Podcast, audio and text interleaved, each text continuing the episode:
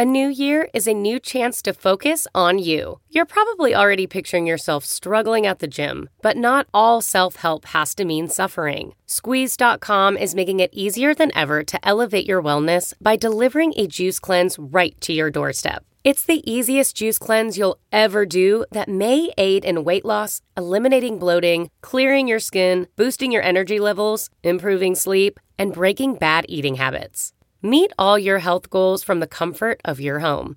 Get free same day local delivery or fast free delivery nationwide with code WONDERY today at squeezed.com. Spirituality is having some relationship with your heart or the, you know the heart chakra or some sense of it doesn't mean you're always floating around in there you know in some radiant state of ecstatic emptiness or something like that but it means that you know you've had some glimpse of that maybe. And you know that that's a possibility that you don't always have to be up in your head. So i think spirituality might be an awareness of the relationship between your head and your heart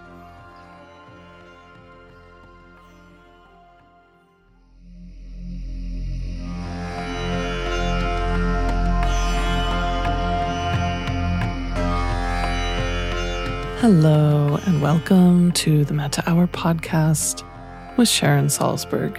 I'm Lily Cushman, and I produce this podcast.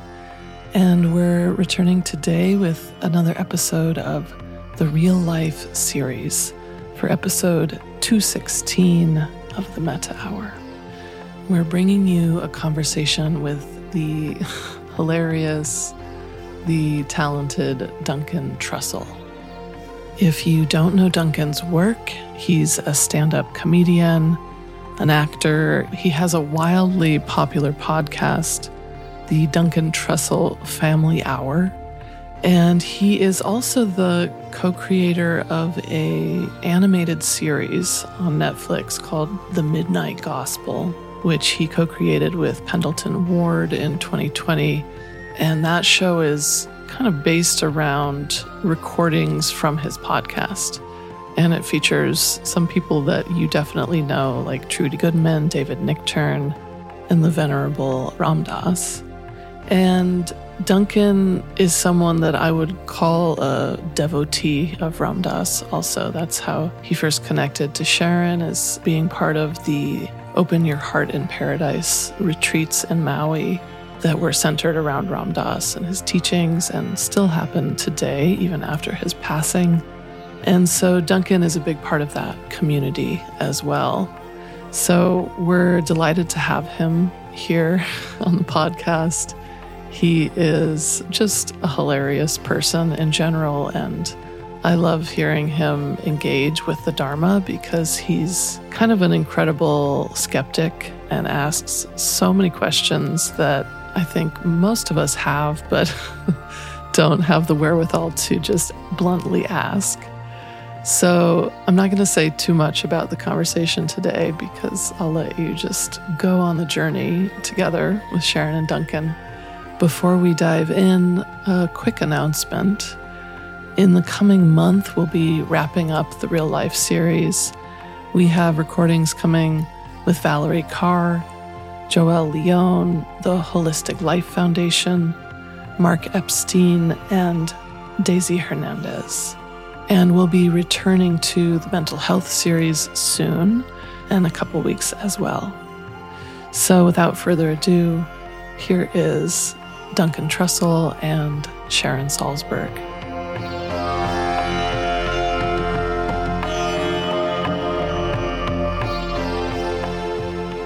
Welcome back to the summit. I'm Sharon Salzberg, and I'm here with Duncan Trussell, who is a comedian, a podcaster, a meditator, a mensch, I just called him. A mensch. a mensch as well. Uh, I'm so delighted to have Duncan with us today. And before we get into conversation, I'll just say Duncan is a stand up comedian, a podcaster, a writer, and an actor. Duncan's created a show for Netflix called The Midnight Gospel. He hosts his own podcast the Duncan Trussell Family Hour, DTFH, where he frequently invokes applicable Dharma teachings for both daily life and for exceptionally difficult circumstances. Duncan also hosts a weekly meditation session and discussion of mindfulness practice for fans that subscribe to his work through Patreon. I didn't know that. I'm going to subscribe. You better not. I'll get you an account. I can't do this if I think you're watching, Sharon. And it's like, just I, again, I appreciate all those plugs, but I try to remember every meditation group. I start off not a meditation teacher, and I always recommend you. And I always Thank tell you. people, you, Trudy, Jack. I'm like, there's real meditation teachers. I'm a, I, you know, I'm a sporadic meditator, so I try not to get too highfalutin with this stuff and and and, and confuse people. Um, but we do have a wonderful group that just sits together every Monday mm-hmm. Or it's Tuesday. Fabulous. I always have felt that the best guides are the people who've been through a lot, because otherwise it's a little abstract, right? Right. You know, so maybe you can tell us how you became interested in meditation and mindfulness.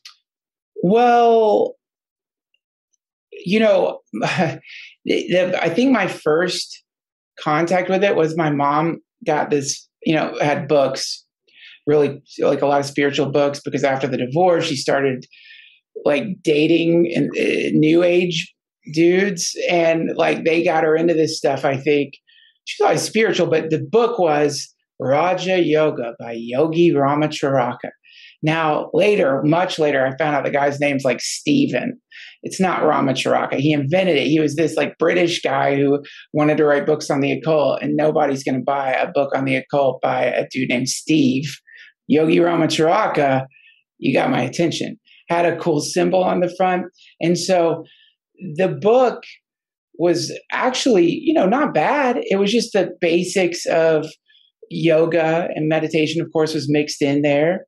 And, you know, I just felt a, a gravity towards it or something. You know, I don't know how to explain it. And so I can remember the first time I meditated, like sitting down by my mom's bed, crossing my legs. And I think I managed to stay still for like two minutes.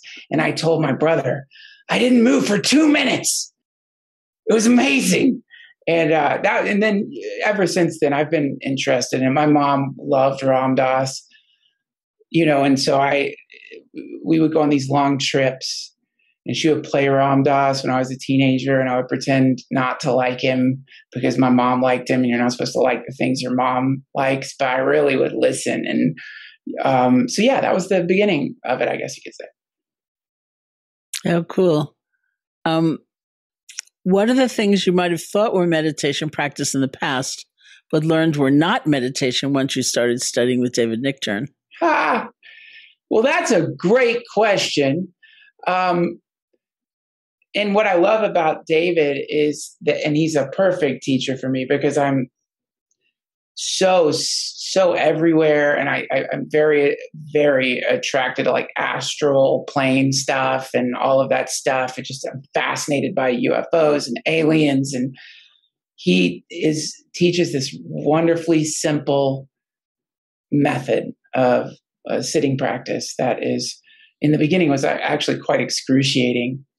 And um, so if I'm going to use that as the basis for just a, a, sort of basic meditation practice, then I guess you could say that if you're not like technically, if you're not, you know, if you're not sitting in this and and being still and watching, resting your attention in your breath and noting every time you think and returning the attention to the breath, then just based on that, you you couldn't necessarily say that you're meditating. You might be doing some kind of contemplation or something like that. But I'm again, I'm just saying like the breaststroke's the breaststroke. You know, maybe you're doing the backstroke, or maybe you're floating on your back, or doing some kind of free swim. But from that perspective, and that's what I like about it, is that there is a structure mm-hmm. that is for people like me really important and wonderful. Because otherwise, I will convince myself I'm meditating when I'm watching Walking Dead and drinking whiskey or something. Like, What's it is meditation too, right? Um, so yes, I would say that that would be meditating, and then everything after that would be post meditation. Well, it's interesting that you say that because um, in a lot of systems of meditation, they talk about balance, where we're both at the same time deepening calm and tranquility and concentration, and strengthening energy and interest and like aliveness and um, people also have natural tendencies. You know, some people have a lot of energy, some people don't have very much. And, right. Um, you know, I would also say that um, I am the kind of person like when I am practicing, I'm helped a lot by structure, by simplicity, yes. you know, by having a container. Not everyone feels that way, right. but it really helps me uh, in a lot of ways. I don't have that much energy, but I have a tendency toward distractedness, you know, just like yeah spacing out, going all over the place. And so uh, I love very simple, repetitive, structured practices. Yeah, me too. I mean, I, I wouldn't say I love them, but I, I, I, know that if not for that, then I can I'm all over the place. And so, but I think some people are the opposite. Some people are the opposite. They're hyper structured. Their whole life is this structured thing, and so getting out of that structure is the challenge for them. Yeah, it's just yeah, yeah. It's the opposite. That's just not yeah. me. Yeah, no, absolutely. I, I agree. Some people are, uh, they feel so trapped by structure and so free when they are open. Opening exactly. yeah. What is spirituality to you? Do you have a, a these words are difficult, you know, because if you say spirituality, a lot of people do think about the occult or, you know, yeah, sure. Astral projection or something like that. But what do we call that realm of not Spiritu- just ordinary being, you know? Yeah, I mean, I I think that the word has been so hyper commercialized these days and has been used to sell I mean, everything. Water. I'm sure there's some kind of spiritual water out there. It, it, it, so that over time when you hear that uh, so many times it well it, stops meaning anything at all and and some people will think that they'll say, "Well, I'm spiritual." What they mean is, I want to. I hope I'm a good person or something like that. But if I had to say right now, and I think that that my definition of it is constantly changing. Uh, it, it pendulum. Sometimes it's like there's no such thing. This is just another fairy tale we tell ourselves to imagine we're something different. When I'm being particularly cynical or dark, but now I would say um, uh, spirituality is having some relationship with your heart or the, you know the heart chakra or some sense of it doesn't mean you're always floating around in there you know in some radiant state of ecstatic emptiness or something like that. But it means that you know you've had some glimpse of that maybe. And you know that that's a possibility that you don't always have to be up in your head. So i think spirituality might be an awareness of the relationship between your head and your heart when did you meet Ram Dass and uh, how did you meet him? So, yeah, that was, I went through this terrible period in my life where I was very, de- I was like horrifically depressed and really depressed. Um, like, you know, the real deal where you're just, you don't, you can't return calls, you can't talk to any, you can't, you're just done. And, um, but in that state, it was really rotten. In that state, I I don't know, I just recalled something about how service helping is one way to get out of that. And I was all foggy and I found a copy of Be Here Now my, that I had, and in the back is the Love Serve Remember Foundation. And I've been doing podcasts. So it's the only thing I, I thought I could even that they, they would be remotely interested in. So I just sent an email saying I could teach you how to do podcasts or help with podcasts or something. And then that's that's when I'm, you know, Raghu came to do my podcast. I by I already had a picture of Neem Karoli Baba on my wall, and he saw that and was like, "Okay, uh, I think he that he liked that." And then, but I didn't really know much about Maharaji like I do even now. From there, um, we started a friendship, and uh, and then my mom died, and I was just crushed. And and again just the worst depression ever again. And then just I was in bed. I was paralyzed. I just I was like so depressed. Not to be too much information here friends. I don't know if you've ever been this level of I don't know folks out there if you've ever been that state where you're in bed and you think you know I'll just wet the bed. Like I don't think I'm going to get out of bed like that. And so Raghu called me like somewhere in the midst of that and he's like, just come to this retreat. And like, it's like he understood. He's like, listen, get up, go to the computer, buy the plane ticket. Trust me, just come to this thing. It was like the sweetest thing ever, ever. It's like he just knew. And so I did that. went to this retreat, immediately felt I mean, just going like you're in Hawaii, so you're immediately like, okay, maybe I might be able to survive this. And then this was when they were doing it at a smaller place called, I think, Lumeria. Mm-hmm. And it was mixed in with like trips to Hawaiian sacred sacred sites. I mean, I'm t- that. I think you could say at that point I'm peak cynical. So, which is a bunch of BS, really, you know, because underneath it you're not like that. But I mean, frozen, and so I'm just like ju- hyper judging everybody except Ram Dass but everybody else, I'm just like, oh, look at these, look at these old hippies. What have I done? Oh my God. But it, I still liked it. And then Raghu, at one point, they were going to look at a volcano or something. And he's like, You're coming with me. Took me to Ram Dass's house. I was suddenly in a pool with Ram Dass, Roshi Joan Halifax. Roshi Joan is carrying Ram Dass around the pool. They're laughing like children. They're throwing a tennis ball to each other. I'm paralyzed with like, I mean, I just can't understand how suddenly this is happening. Like, because I really loved him, you know, just from college and be here now. And I just, I, my mom loved him. And so it was just, I couldn't understand it. And so he, you know, again, I, I don't, you know, they talk about Dharma transmission or something like this stuff. So, like, I can remember he, it's like he caught me looking out from that incredible view, and he caught me in this moment of like remission of grief or something. And he goes, ah. Mm and that was like i think that was like that was wrapped up and that was everything. Like it will it, it gets better. Look you you it, it, it, gets better. This is better. And then he goes i want to talk to you. In that fake kind of like i don't know he had this like cool ferocity to him. And then like suddenly i'm in ram dass's house and he like rolls up in the wheelchair and he goes uh, he's like, you know, I was so grieving. He's like,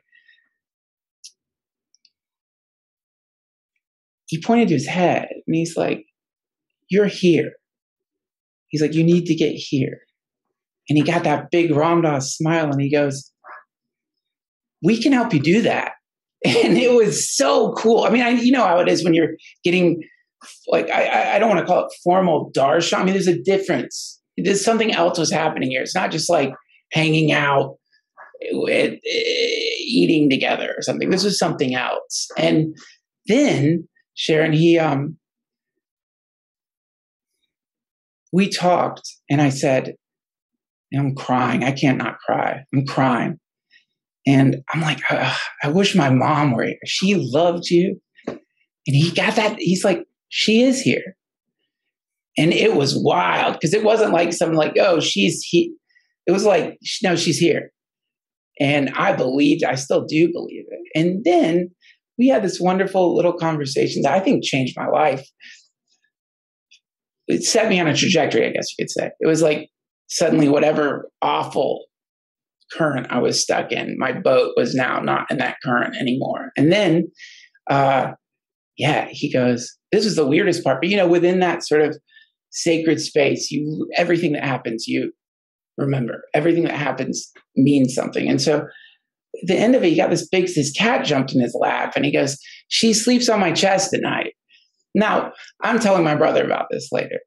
And i'm like jeff and then he's like yeah it's cat. He said she sleeps on his chest at night. And my brother long pause he goes you don't remember do you? I'm like remember what? He's like that's what mom used to say. Don't you remember that? That the cat slept on her chest at night. Mm. oh a little like miracle bomb. You know, like it was a time bomb. Like it, no like BS clairvoyant. Like I'm speaking for your mom, but just that sweet, subtle little leak of like, I don't know that thing. I know you're familiar with it. You know, I, now I associate that with Maharaji. Like there's a sense of humor in it. There's a specific sense of graceful humor in it. So yeah, that's the story. I'm sorry if I went on too long. No, no, that's fabulous. And I, I should say for anyone listening who doesn't know all the names, uh, Ram Dass's guru was named Neem Karoli Baba and uh, was often called Maharaji. And so um, when Ram Dass uh, was uh, fired from Harvard and for uh, administering psychedelics with students and uh, went to India and, and, went from being Richard Alpert to Ram Dass under the tutelage of this guru. And uh, when he came back, he told many people, apparently he wasn't supposed to tell anybody, told many people yeah. about his experience. And there was a whole wave of people in my time who went off to India, you know, late, very late 60s, early 70s. I went in 1970, uh, began meditating in January of 1971. Um, and Ram Dass's book, he was there as a student also um, because his guru Maharaji had just had kind of playfully disappeared, and uh, yeah. so they were doing these meditation courses, sort of waiting to find him again. And remember, these are days no internet, no cell phones, nothing like that, you know.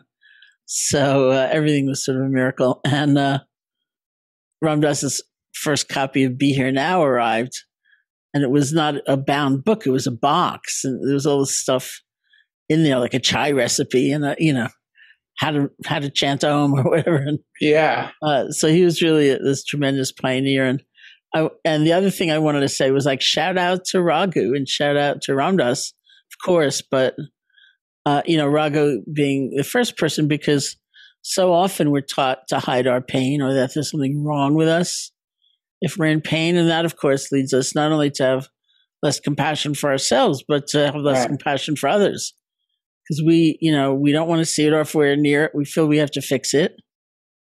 Right. And so people come with sort of a weird sense of responsibility, which is not theirs. Uh, and then they feel alienated. And there's, you know, there's so much bound up in the stigma and the, the rejection that is not even the original pain, which is hard enough. Yeah. To bear. And so, you know, what we're looking for, I think, as human beings is not someone to fix us, but someone to accompany us. Mm. That we go through this journey, we're not so alone. Yeah, that's beautiful. The whole fixing thing. Oh, so it's, but I get it. I mean, I do get it. I, of course, like you, you have this sense of like this. I, I, you have some intuition that maybe life doesn't have to be like this. Just maybe there's a, a way to not be like constantly like fluctuating between anger for others or anger at yourself or your mm-hmm. past or you just have that sense. That's a good thing. I mean i, I think uh, um, in the bhagavad gita i can't remember the exact verse but krishna is saying here are the people who come to me. And i think the first one he says is the seekers after gold. And i have always at first you read that and you're like what? I thought this was supposed to be about no possessions no stuff. But um, i understand it now I understand it now because because what he said, you, what happens is you think you want gold, you think you want, you have this idea of what you might be like if you were better. You have this idea of what your relationships might be like if you were just finally you did it. You started jogging, ate the right food, psyllium husk, eh, and whatever the other stuff you think is gonna. But then, and so you you you find your way to meeting people like you or Ram Dass, And I think what ends up happening is your initial reasoning for whatever it was that you were doing that become you don't even that becomes less. You forget about it. You and then the whole gold thing even though i'm, I'm, I'm never going to say no to gold in this incarnation you realize who cares about how much gold you have if you're if you've tied a tourniquet between whatever the connection is between your ego identity and and you know your ability to love doesn't matter if you're, that's the dragon. That's the archetype of the dragon, the thing just lonely in some dank cave, sitting on gold, guarding it for no reason. Well, the gold is also the love, right? It's the love we can cultivate for ourselves, even in the face of the ridiculous, you know, places we get to and the um, really difficult places we get to. And the gorgeous places that we get to that are also fleeting.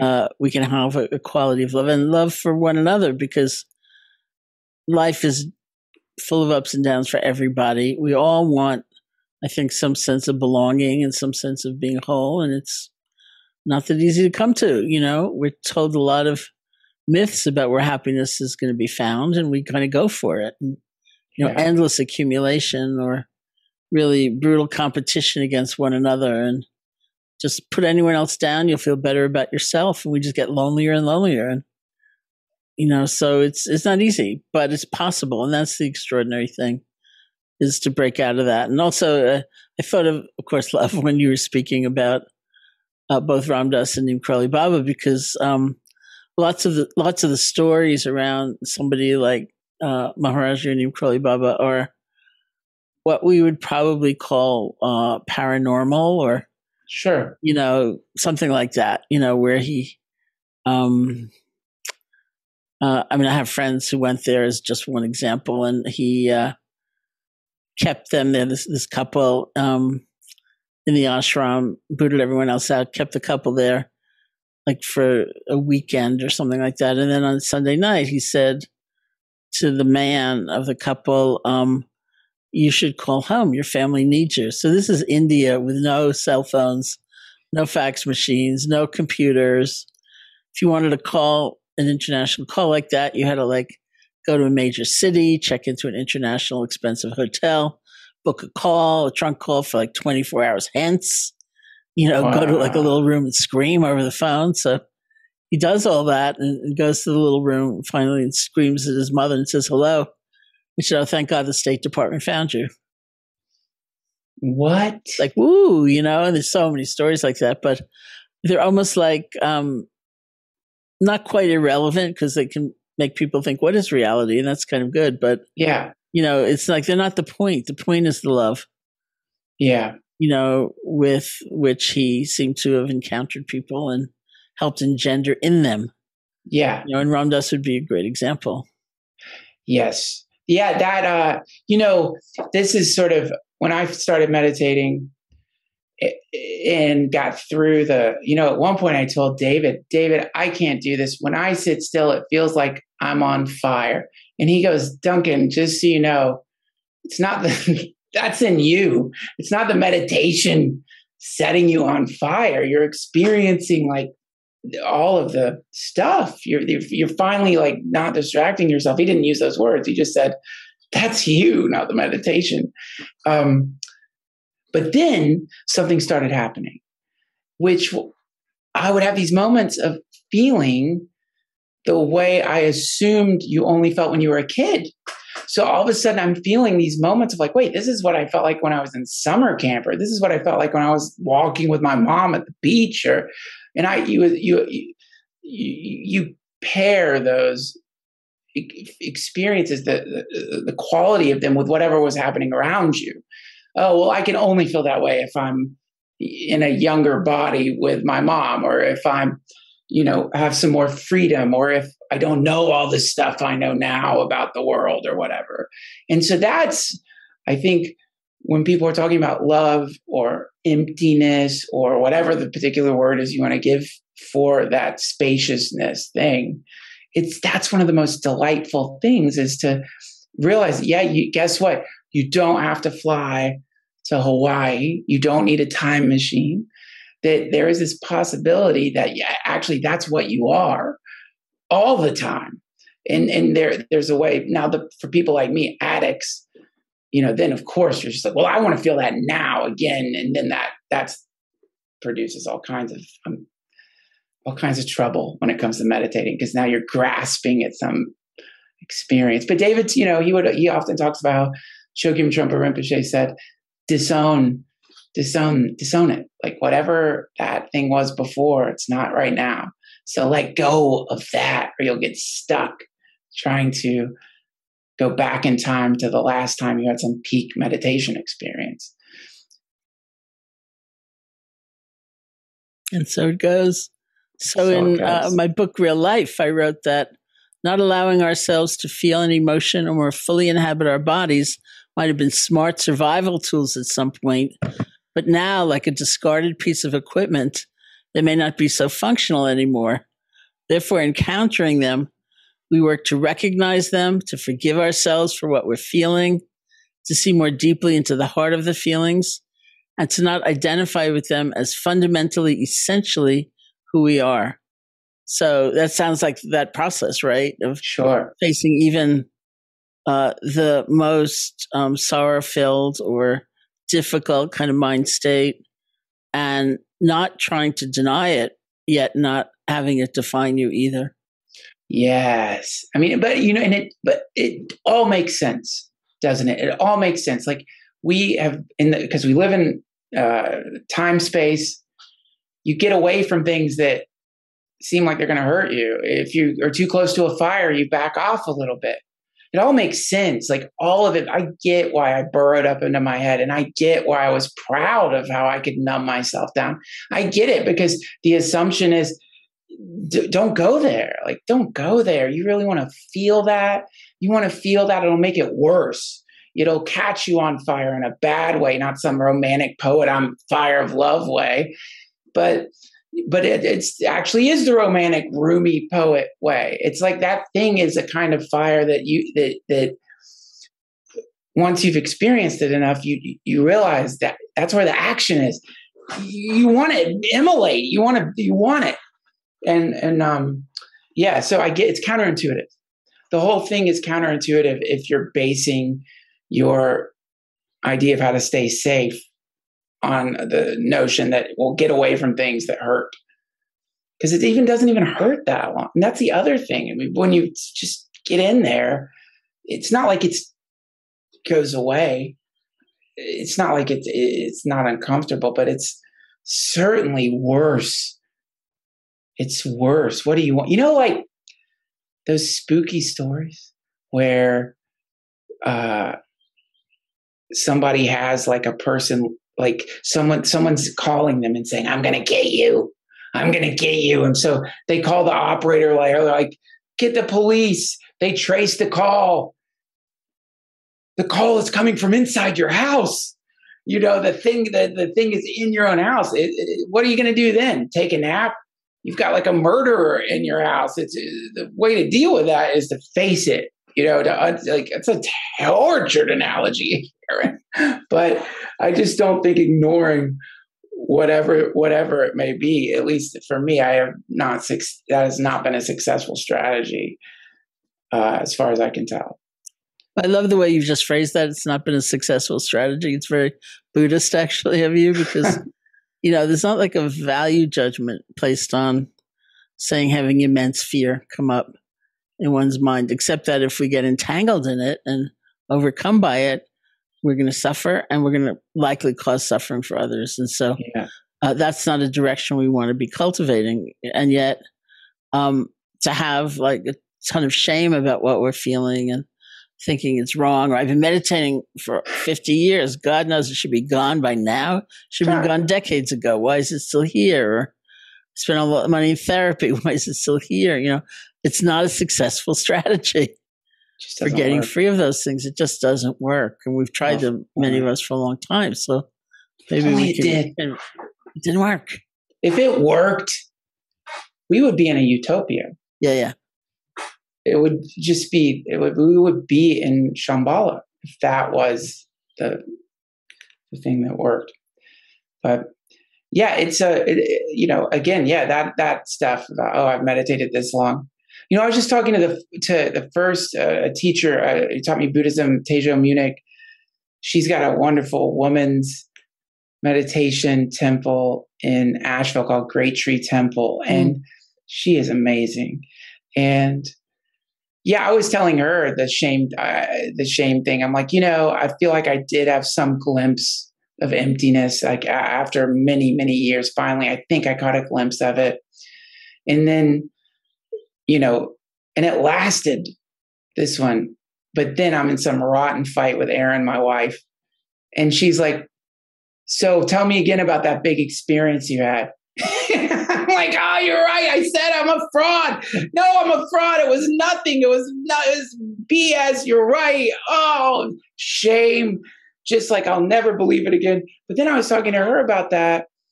and she said, you know, actually, I think you did have a glimpse of something. And, and, and when you have that sort of thing, it sort of soaks into the rest of your life to the point where you don't really notice it as much as maybe that first time you notice it. Doesn't mean it's so mm-hmm. ridiculous to imagine that because you catch some glimpse of maybe a, a more expansive reality that there that will all fights will end with your partner. No, but I'll tell you, the fights don't last as long, and they there's not that edge to them after that. It's like you're you're fine again. You, sooner there's not that sense of you know, oh boy, this can't believe they did that. That I used to do for people who did things to me years ago. Mm-hmm. I think that's maybe the what what what happens, and then but still in all, you still it would be nice to be enlightened, whatever that even is, right? You, we would like that. Mm-hmm. Well, you're known for speaking about your own experience from a very real place. So uh, whether it's your podcast or you know your other encounters with people, your other expressions of yourself, so is there something that helps you keep it real? Obviously, your relationship is one of those things. My wife keeps it yeah. real she's the best. You know, in our wedding, Ram Dass married us, and uh-huh. uh, in our wedding vows, whatever you want to call them, I'm like, please don't tell me you think a joke I say is funny if it's not, because it's like I'm a comedian. I need to know. I need at least someone who's going to just be honest. So yeah, like anytime she sees me perform, and I'll be like, so what'd you think? She's like, yeah. I mean, it wasn't your best. and I, it's not mean. There's love there because it's like I need. I, I already know that, but you know, it's not like you don't aren't aware of that when you perform. But so yes, she helps keep it real for me for sure, and the kids, the kids help keep it real. You know, kids aren't going to tiptoe around the truth, but also, I one of my friends a long time ago told me like, if you're telling the truth, like from where you're at, and somebody doesn't like you, then it's like someone who doesn't like a cloud or something. Like it's the truth. It's just where you're at. It's real. What else do you have other than that? I mean, if you don't really have anything else. So, um, yeah, I, I, I think I'm just lucky because because part of my job is not is being as authentic as I can be, and to be very authentic. I am not authentic all the time. There are things I won't say publicly and things I think sometimes and fleeting moments I have that I don't feel like sharing with the world. But uh, those are uh, less than, I mean, I'm not afraid to talk about most things. Mm-hmm. Yeah, there's a widespread belief in the West that art, great art, comes uh, only from great suffering. And clearly, there's a way, you know, maybe even especially with comedy, where there's a place of pain that is being metabolized in the process of of that making, you know, that creation. Yeah. But uh, in the East, it's also believed that great art can come from balance. It comes from compassion. It comes from other places. So I'm just wondering uh, if you've encountered that and if that's maybe changed. So, for example, I heard uh, Alice Walker on a panel once with the Dalai Lama, and he was at, they were asked that question, you know, basically about art and suffering, and um, and she said that's how I was taught. That that's sort of the world of poetry writing I grew up in, and uh, but I'll say the happier I get, the better my poetry gets, which I thought was a very interesting thing, and I'll hear your response and I'll tell you what the Dalai Lama said. Well, you know, I think it's a very dangerous self destructive and very tragic thing to think because you you have this creative impulse.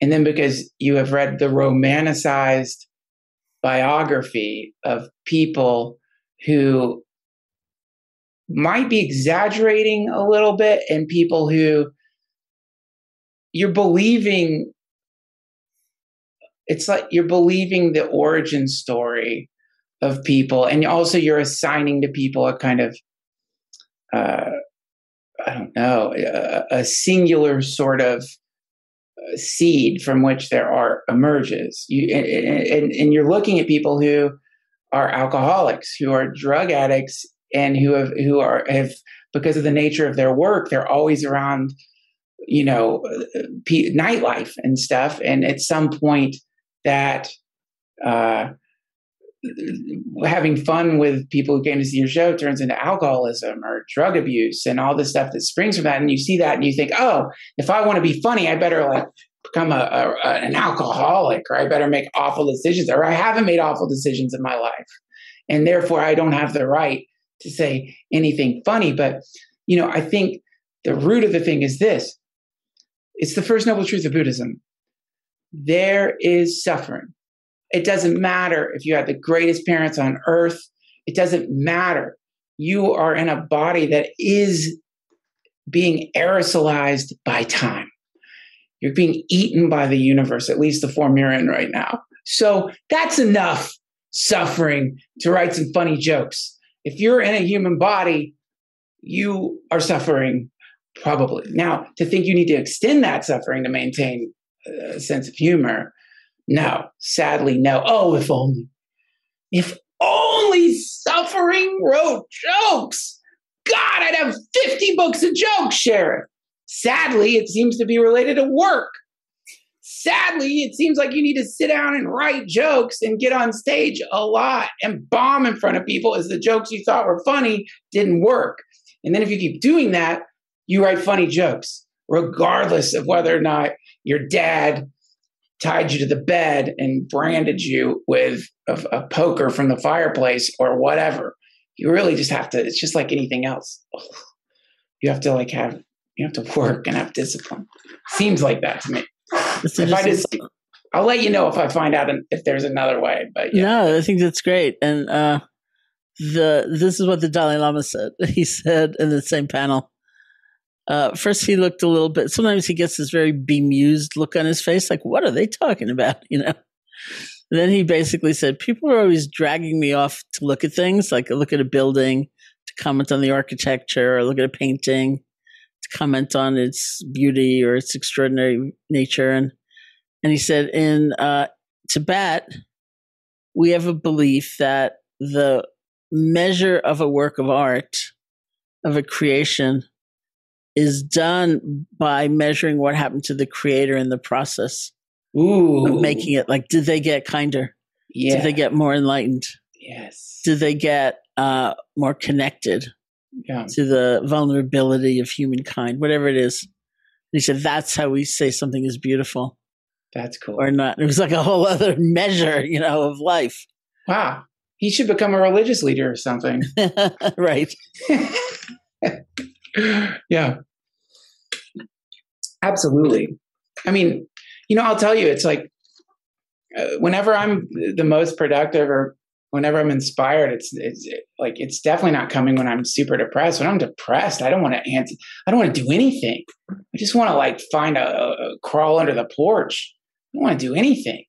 And, but if but, you know, but when things are harmonizing with my family and I feel good and I'm I'm like uh in, in in those that's that's when I get more creative. It's not the I don't I don't I can't imagine how being crushed by your misery then produces any kind of good anything.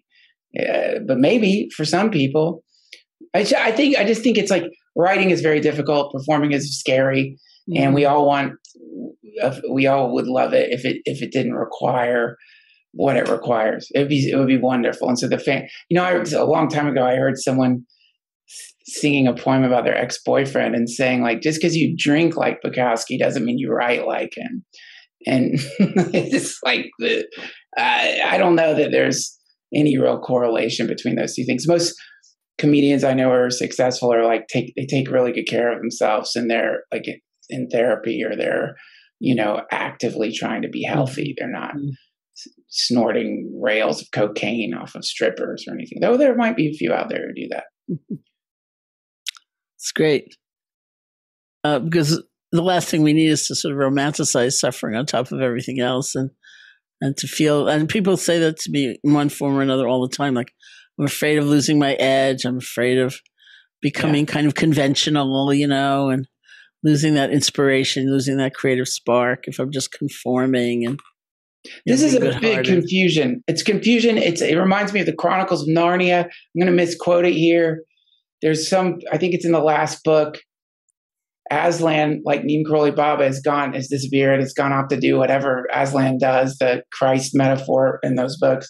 And um, one of the girls, I think her name's Lucy, I can't remember now, says to one of the kids, you know, where is Aslan? Why isn't he here? And the her, her friend says, he's not a tame lion. And I think that people get confused regarding this sort of thing because they imagine it to be some domesticated thing. They begin to associate it with like calming down in a kind of prudish way, no longer being wild, when in fact, generally, I think the misery or, or, or the people who are confined in their egos are far more restrained mm-hmm. and far more compressed and far less likely to say some blasphemy than a person who's just purely in the moment and is not constantly thinking about the repercussions of what might come out of their mouth. You know, it, it what it would seem, but and so what ends up springing out of the mouths of some of these people that I've met is sometimes what might seem irreverent, but it's the most beautiful thing you've ever heard, and it's funny, and it but it's wild. It's not control. You're not controlling that. It's perfect, actually. It's perfect. And Mitzi, the owner of the comedy store, she would always just say, it comes from love. It comes from love. There wasn't that. It comes from horror. It was like love is the secret behind it all. She would say that, and like she was not exactly what you would call like a woo woo ish hippie person. She was not like that, but she knew that because she'd been around comedians for her whole life and she loved comedians. So, yeah, love love is not tame. I don't know where that crept in. That love is some kind of sweet, domesticated, nice, soft thing. It just sometimes it is. But my God, if you've ever been around children, you know, if you've ever, it's it's so wild and unpredictable, and and so yeah, no, I don't think you lose your edge at all. It's it's very edgy. Love can be very edgy. So as soon as this is over, I want you to send me baby pictures, okay? Done. Whether they're in college or something like that. Get ready for the time. They're already no, they're already in college. They're already in college. Both time is pretty fast. To Harvard. you know, they're brute geniuses, much like their father. They are, they are incredible though, and I will. You're about to get a tsunami. Okay, great. Ready? I need that. That's good. Uh, and uh, one more question: How has attending to others helped you get out of yourself. Oh my God. This is, this is, you know, I think it's really like in the same way it's dangerous to be like one of those psychedelic missionaries and think everybody needs to take acid or whatever. It's like, what are you talking about? Some people definitely do not need to take acid. Like people, uh, you know, that fantasy, any like anyone who's just like experienced psychedelics and has had a, a, a catharsis or healing you start thinking, oh, if only fill in the blank. Oh, if Vladimir Putin could just drink ayahuasca, everything would change. And it's like, you don't know that. You don't know what's going to happen if Vladimir Putin or you fill in the particular villain takes acid. They might suddenly be like, you know what? Why are we waiting to do the nuclear missile thing? We all live forever anyway. We don't need our bodies to exist. Let's just. So, similarly, I think with people who are parents, they can accidentally slip into some kind of missionary thing where you're like, you need to have kids. It's the most beautiful, incredible thing that ever happened. And, and, and become like reproductive missionaries. Don't do that. Some people don't want to have kids and they shouldn't have kids. They don't want to have kids. What are you doing? So I'm just prefacing what I'm about to say with nothing has been better for me because I am professionally selfish. I like to gratify my senses. I like to fixate on myself. And you just can't do that when you've got kids. I mean, you could try. And certainly there's a, there's a name for that. It's called being a bad parent. You, you, you can't. You have to be with them and you have to, you fix them. You're fixing breakfast now and you're tired and you have never been this tired. You're making them, you're, you're, Sometimes even when I'm bringing them food, I'll pretend to be a waiter and they love that. Can I bring you anything else, sir? Sometimes the oldest will be like, Can you act like a waiter, dad? but you know, I'll tell you. I'll, I know this is the last question. Might be running out of time, but not to get back into the miracle stories because I agree with with that concept that these can be sand traps. But um, one morning, I'm fixing pancakes for the kids, and my mom loved Enya. So, like, I'm playing Enya and thinking about my mom. And so I'm sitting at the table thinking about my mom. And then, like, I thought to myself, oh, this is what my mom felt like when she was making pancakes for me because it felt just so, so beautiful, so perfect. The kids, you know, watching your kids eat, just like, oh God, it's the most beautiful thing. And like, it's just pure love. And it's not for, I, I, there wasn't even enough pancakes for me. I'm not eating pancakes. I'm just, but I'm just, oh, this is like what my mom, this is how my mom loved me, I bet. And, and then I realized this is my mom. Like this is all moms. And then i realized i'm experiencing the experience of like all this is this is the mother. I'm mm-hmm. experiencing that. And right at that moment and i don't know what he was thinking about for forrest looks up at me and he goes you found me. And it was the wildest thing. Just you found me and i so that's the answer to your question is, is in that service suddenly you, you, you don't just you're no longer you. If you you're, you're everyone who ever loves something so much that they weren't thinking about themselves anymore. And that's that's a that's what it's done for me. I mean i'm not there all the time. Sometimes i don't want to make pancakes sharon. Sometimes i want to sleep. Here's some yogurt kid. I'm going back to bed but every once in a while that happens. Yeah. And um, uh, and I think that's what it's all about. It's beautiful. So before we close our time together here, would you like to lead us in a short practice? Are you? Oh, of course, absolutely. I would love to. Okay, Great. short, short though. Um, let me start this short practice with what I say at the beginning of all. Well, I try to remember to say at the beginning of all the meditation groups. I am not a meditation teacher. I sporadically meditate. I don't like it a lot of the times. I don't want to do it a lot of the times.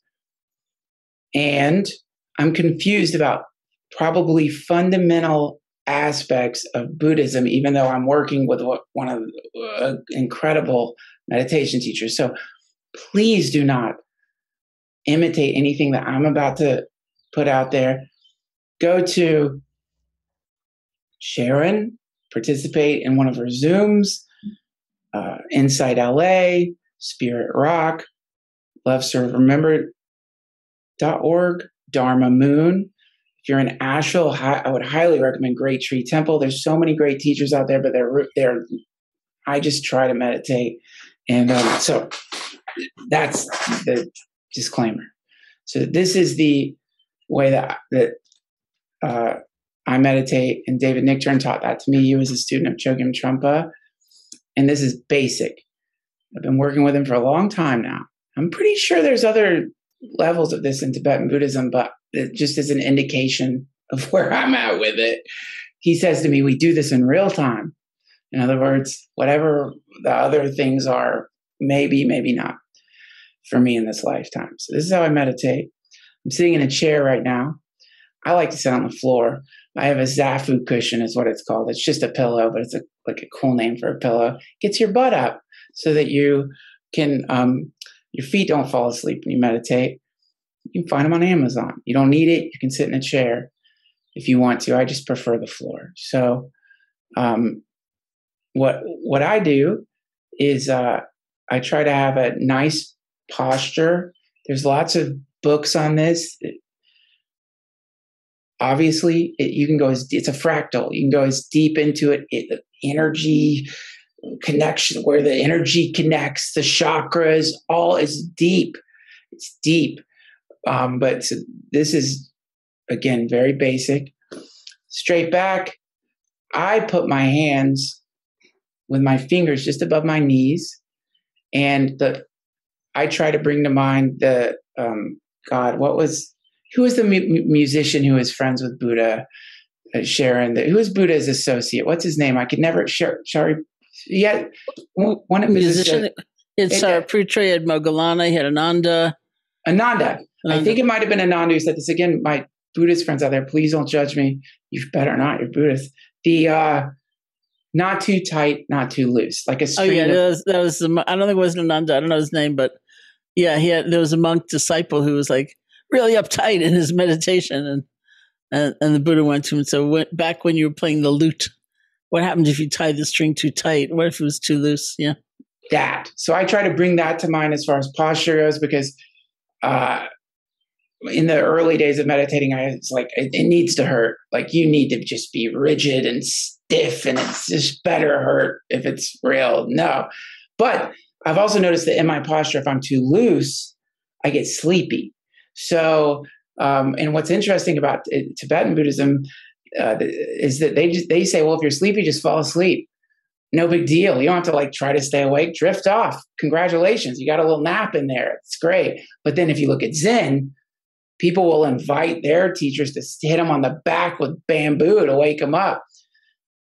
Uh, so if you have some bamboo around and someone willing to hit you, you with it, I don't. Um, so yeah, uh, hands just above the knees, open eyes. Um, uh, a lot of people close their eyes when they meditate, open eyes, and this is called the resting gaze. So you're sort of looking down and you're just taking everything in. Um, there's a saying that I invented uh, that you could think about, which is be here now. I'm thinking about writing a book with that title. And then, so you sit with a straight back, hands above the knees, and you, I used to say you you place your attention on the breath. But Sharon was generous enough to to join our uh, the Patreon group, and she said actually the translation I think from Pali is what you said is rest your attention on the breath, and that was such a wonderful adjustment. Which is why you need meditation teachers. It's those little adjustments mean everything because if you placing your attention or focusing your attention on the breath, it really doesn't convey the the the sort of soft quality to this. Uh, whereas resting your attention on the breath, it, it, it, it's that's it. That's for sure it. So now, Chogyam Trungpa Rinpoche and many others go into great detail about the out breath and the in breath and the space in between the out breath and the in breath. Highly recommend any book by him, YouTube videos by him. I won't get into that, but he, they don't go, they go into detail regarding the uh, the, the, the breathing pattern itself. Um, but for now, just rest your attention on your breath. And when you get lost in your thoughts, which you definitely will, or when you get lost in big feelings, which could happen, the idea is think, don't run away from them. We're not doing whack a mole here. One of the names for meditation in Tibetan Buddhism is Gom, uh, w- which means becoming familiar with it. So you're kind of just becoming familiar with yourself here. This is not the, whatever war on yourself you're waging.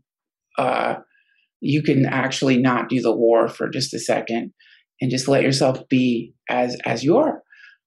But when you find yourself lost in your thoughts or feeling big emotions, allow yourself that experience, but then think, thinking, and then return your attention to the breath.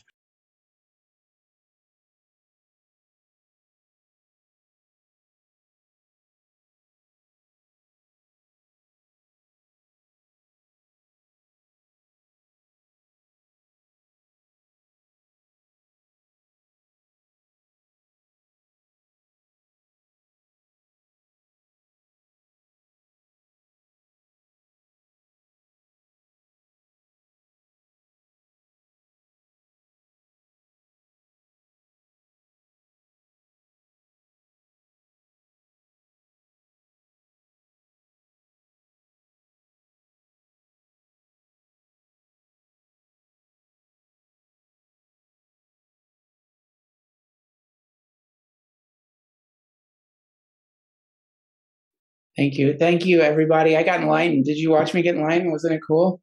Thank goodness you said eyes open because I might have missed it. Oh my God, wasn't it amazing? It was incredible. Wow. That's awesome. I'm going to open a yoga studio. Thank you, Sharon. I love you. Thank you for letting me be part of this. And um, thank you so much for sharing with us. This is really great, and it's been so nice to spend time with you and see you and watch your, your very enlightenment. I was there then. Well, I know you saw it. It's there. Gosh, you wait till God. Maybe you could paint a scroll of what you saw. Right, maybe I could write a poem. That would be wonderful. To learn more about Duncan, you can visit duncantrussell.com. It's D U N C A N T R U S S E L L.com. Thank you.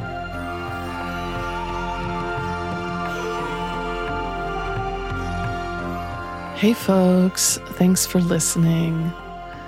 If you'd like to learn more about Sharon's work, her virtual offerings, classes, courses, really all things Sharon, you can visit her website at sharonsalzberg.com.